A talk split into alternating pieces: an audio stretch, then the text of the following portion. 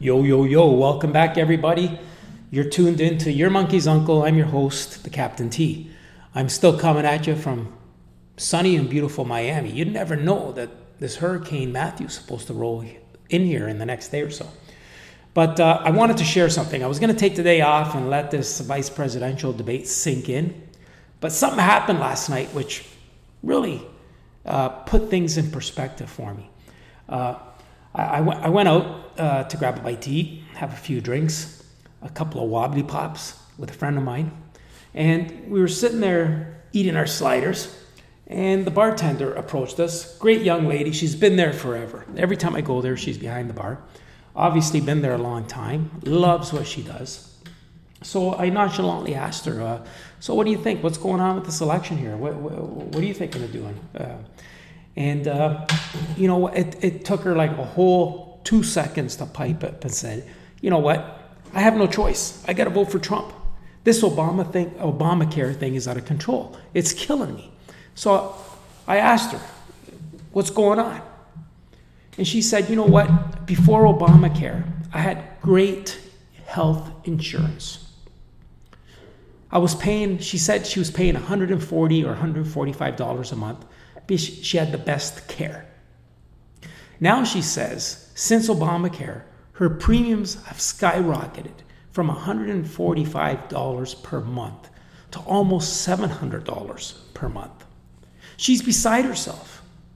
She says, you know, even uh, in uh, all the Baptist hospitals, uh, she brought to my attention, I haven't verified this, but she said all the Baptist hospitals down here who have never laid off anybody are preparing to lay off a ton of people, or they have laid off a ton of people. And not only that, they're replacing them with interns and uh, uh, nurses and uh, staff that are making a lot less money.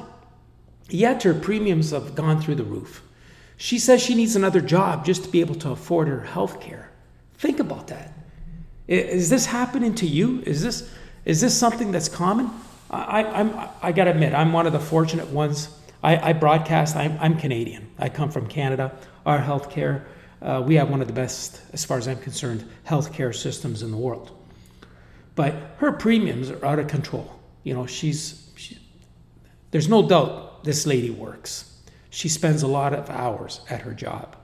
And now she's got to, if she wants to maintain healthcare, she's got to go out, find another job just to pay for her premiums. I just, I, I, I just found that very hard to fathom. I wish I would have thought ahead and I, I would have had her here today to discuss exactly what she's going through. And I'm going to try and get her here uh, at one point uh, to record a session so that she can give you her experience. But she was under the impression, uh, as was I, that I could have swore that when this Obamacare was introduced, they said, hey, this was going to be great for the pop, mass population. And if you didn't like it, you can stick with what you have. Well, apparently she can't stick with what she has. Uh, she's paying, what is it, four, almost five times more per month. And now, not only that, she says she gets a lower level of service. Her deductibles are much higher. And uh, when she goes in to get medical attention, she doesn't even get into the doctor. First, she's got to go through a whole string of people uh, to qualify what she has or try to verify what her situation is before they put her in front of somebody who's going to charge the big buck. Now, tell me, how is that good for the population? How is that good for the common person?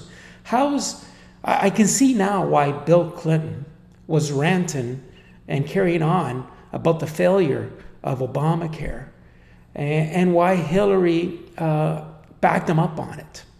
Uh, ladies and gentlemen, it really brought it home last night.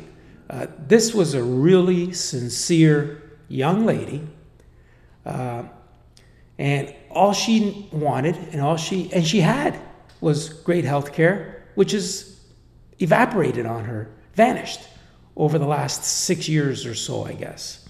So I gotta, I gotta have to ask you, okay? And I, I want you to think about this. Are you in the same situation as her?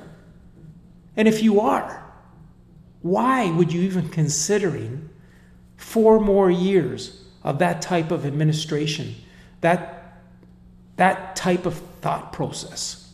That's just healthcare. Never mind, I'm not even going to get into uh, the other failures in the Obama uh, Clinton administration over the last eight years. Ladies and gentlemen, just, just a few words, provocative words, uh, to uh, stimulate your thought process, give you something to think about. Once again, I thank you for tuning in to Your Monkey's Uncle. I understand it's a real short episode today, but I just wanted to bring to light that one situation, just one, and see how it, you know, just put it out there and see how many people relate to that. So if, if you're in that boat, I really hope that you vote for change. And as I said in my previous podcast, yes, at this point, I'm a big GOP and Donald Trump, Trump Pence supporter. And I hope you are too.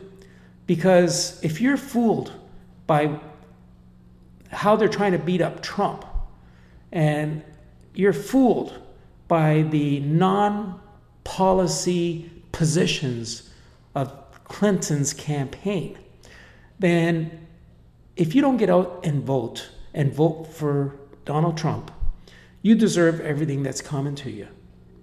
And ladies and gentlemen, if that happens, if Hillary Clinton becomes the next president of the United States, you're the monkey's uncle because you have nobody else to blame but yourself.